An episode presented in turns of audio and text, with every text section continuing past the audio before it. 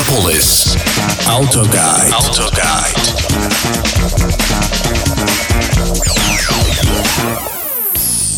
Есть разные вегетарианцы. Есть те, что не едят мясо, но едят рыбу. А есть такие, что вообще ничего.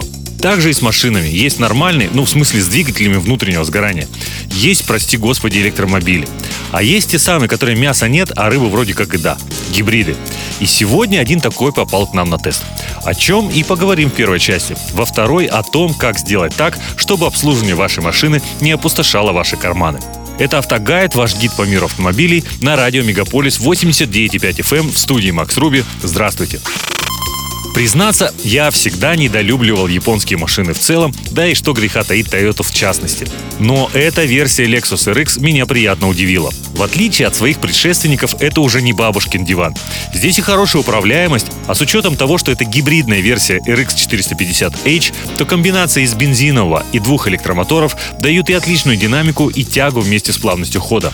Порой эта машина движется совершенно бесшумно. Это вкратце. А что в деталях? Он не заводится, он включается.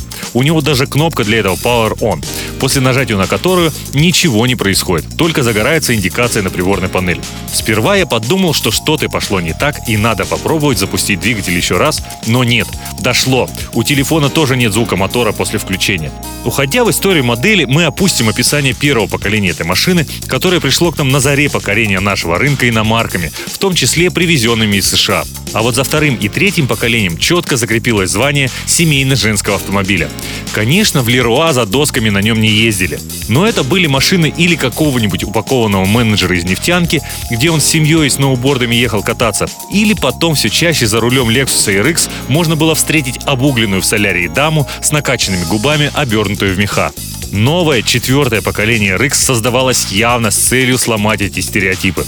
Массивная решетка радиатора в новом фирменном стиле Lexus, перетекающая вниз на бампер, рубленые грани кузова, фары головного света многоугольной формы с острыми краями и россыпью матриц светодиодов. Даже задние фонари из комбинации светодиодных полосок создают эффект налета агрессии. «Эй, парень, не подходи ко мне, я больше не плюшевый кроссовер для дамочек». Напомню, что на тесте у нас была топовая гибридная комплектация RX с бензиновым V6 объемом 3,5 литра и мощностью 263 лошадиные силы и двумя электромоторами на каждой из осей. Вместе три силовые установки создают совокупную мощность в 313 лошадиных сил. В последней модификации, если верить официальным данным, электрические моторы были серьезно доработаны, что позволило и сократить их вес, и выжать из них больше КПД. До 40 км в час, если не вжимать педаль в пол, RX едет именно на них и делает это совершенно бесшумно. После чего, если вы превышаете скоростной рубеж, на помощь на некоторое время приходит бензиновый мотор. Но после того, как аккумулятор пополнится, а нужная скорость будет набрана, машина опять отключит основной двигатель. При этом аккумулятор заряжается от всего. От генератора бензинового двигателя, от энергии, получаемой при трении, когда вы отпускаете газ, и, конечно же, от тормозных колодок при торможении.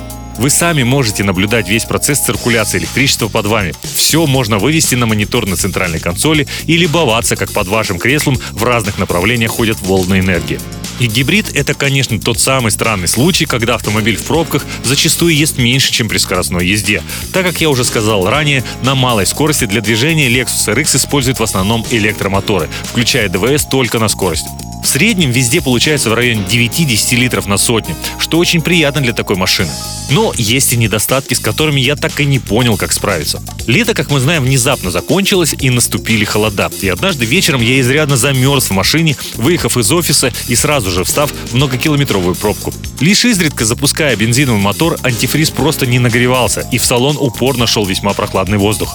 Часа два мне приходилось согреваться постоянно, принудительно включая обогрев сидений и руля. И прогреть салон я смог только выскочив на свободную трассу. Кстати, о салоне.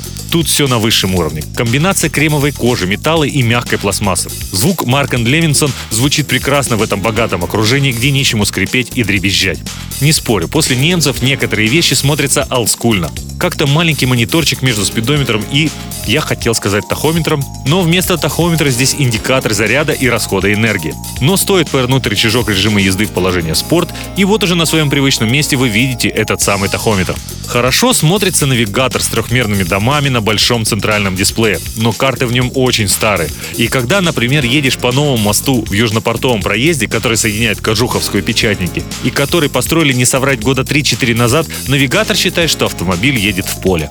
По-прежнему неудобное управление меню. Помните, на предыдущих моделях я уже обращал внимание на сенсорный тачпад со странной реакцией курсора при движении по нему пальцем. Здесь пошли еще дальше. Управление сделано джойстиком, и для того, чтобы научиться управлять курсором, мне потребовалось время. Но и оформление. Эти странные шрифты с буквами разной величины и истинно тойотовские кнопки, перекочевавшие сюда из 90-х. Но, друзья, в этой машине, говоря языком электриков, плюс на минус будет плюс.